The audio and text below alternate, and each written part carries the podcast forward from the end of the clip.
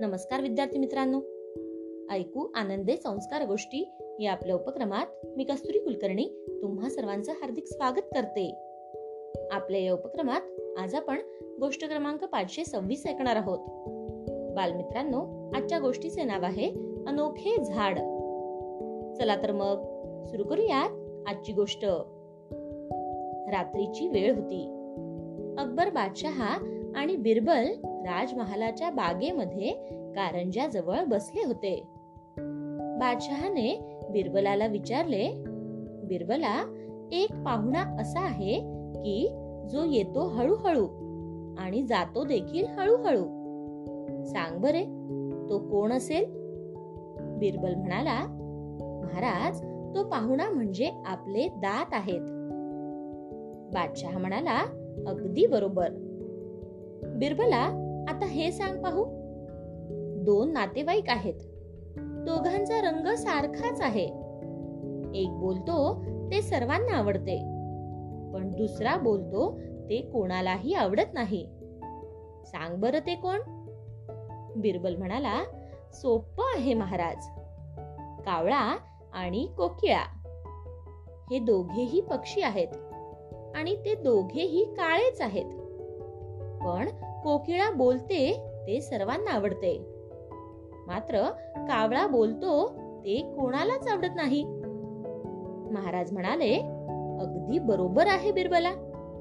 आता हे सांग पाहू. पाणी आणि प्रकाशाशिवाय काय उगवेल? बिरबलाने अकबर बादशहाला उखाण्यातच विचारले. महाराज आहे एक झाड पाणी प्रकाशाशिवाय उगवणारे. त्या झाडाला नाहीत मुळ फांद्या की पाने.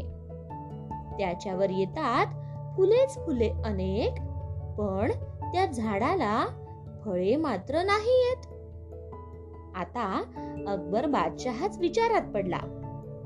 विचार करता करता बादशहाची नजर अचानक आकाशाकडे गेली आणि त्याला उत्तर सापडले. बादशहा लगेच म्हणाला तारे. अकबर म्हणाला आकाशाचे हे अनोखे झाड खरोखरच चमत्कारिक आहे. त्याच्यात अगणित फुले आहेत. ही फुले कधीही कोमेजत नाहीत. आकाशाचे हे झाड पाणी आणि प्रकाशाशिवायच उगवते आहे. ते झाड म्हणजे तारे. गोष्ट इथे संपली. कशी वाटली गोष्ट मित्रांनो? आवडली ना? मग मित्रांनो बादशहा अकबराच्या आणि बिरबलाच्या या अनोख्या प्रसंगांच्या अशा वेगवेगळ्या कथा तुम्ही शोधून काढा आणि तुमच्या मित्रांनाही सांगा. आणि हो या गोष्टीमध्ये विचारलेत तसे अनेक कोडे तुम्ही देखील शोधा आणि त्याची उत्तरही शोधा. काय? शोधणार ना? चला तर मग. उद्या पुन्हा भेटूयात अशाच एका छानशा गोष्टी सोबत आपल्याच लाडक्या उपक्रमात ज्याचं नाव आहे ऐकू आनंदे संस्कार गोष्टी. तोपर्यंत नमस्कार.